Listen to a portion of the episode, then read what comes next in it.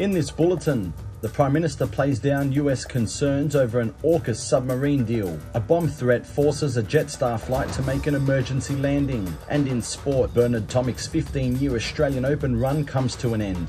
With the latest SBS news, I'm Marcus Megalokonomos.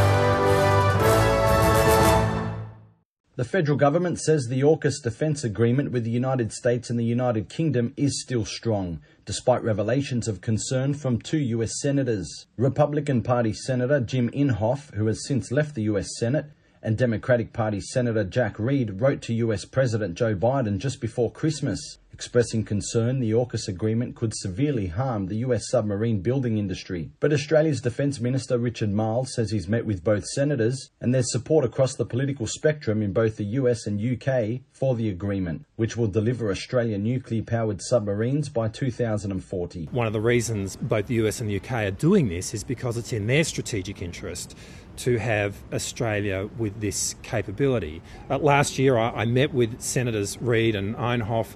Uh, they are both very strong supporters of Australia, and really, I have no doubt at the end of the day that we will be able to deliver this um, with support uh, across the political systems of both the United States and the United Kingdom. The government says it will announce the optimal pathway to acquiring those submarines in the first quarter of this year. Prime Minister Anthony Albanese is denying the government putting in place mandatory coronavirus testing for visitors from China is damaging its attempts to cultivate better relations with the world's most populous country. Mr Albanese says criticism of the government from the federal opposition on the issue is inaccurate.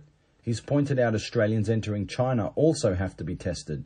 He says the government has handled the issue appropriately like many other nations have. We notified uh, the uh, Chinese administration uh, before the announcement was made.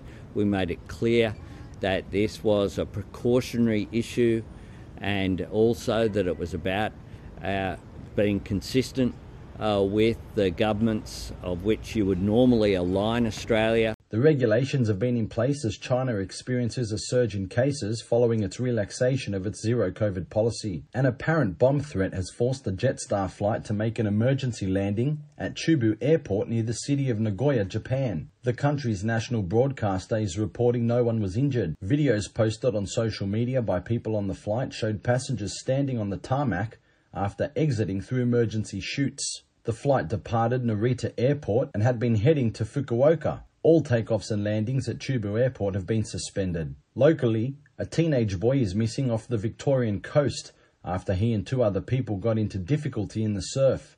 Emergency services were called to Gunnamatta Surf Beach on the Mornington Peninsula around 6:45 p.m. on Friday evening. They rescued a man and a teenage boy but were unable to find the other teenager. The two rescued males were taken to hospital with non-life-threatening injuries. Police, surf lifesavers, and state emergency services personnel, including helicopters and fixed-wing aircraft, are all involved in the search for the boy, which resumed on Saturday. A Queensland woman will face court today after being charged with the murder of a father and his young daughter.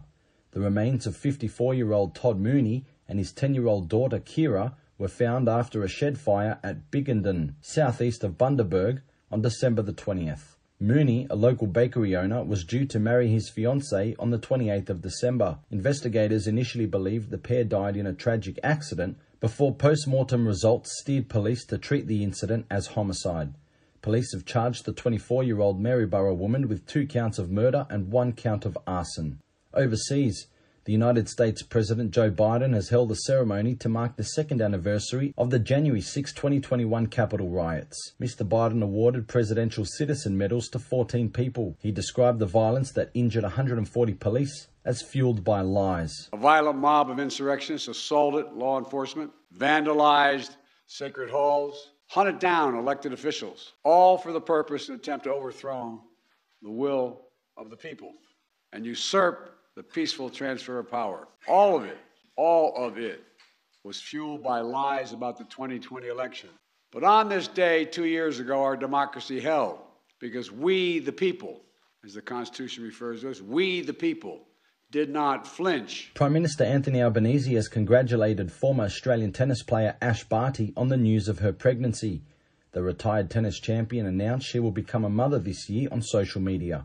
She posted a photo of baby shoes to Instagram last night. The 26 year old wrote 2023 is set to be the best year yet. We are so excited for our new adventure. Mr. Albanese says it's fantastic news. Ash Barty carries herself so well and is, is just a great Australian. And I think that all Australians will wish Ash Barty all the very, very best. Uh, this is fantastic news, and uh, I look forward to, uh, to uh, seeing Ash Barty in whatever she does. She's going to be a winner on the court and off the court, and I'm sure she will be a fantastic mum. So, congratulations.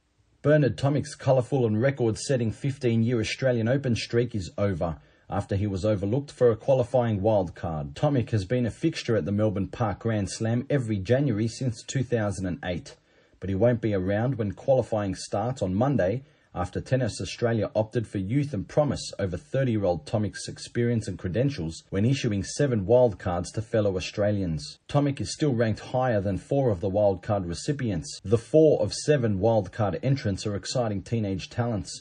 While it's understood Tomic did not seek a wildcard, the 2011 Wimbledon quarter-finalist could still have been offered one. If Tomic fails to lift his ranking and never plays another Australian Open, experts say it will be a sad end to a somewhat storied career at his home slam. He was the youngest player to win the Junior Australian Open at 15 years and 3 months in 2007. The following year, Tomic became the youngest male in history to win a main draw match at the Open. With the latest SBS news, I'm Marcus Megalokonomos.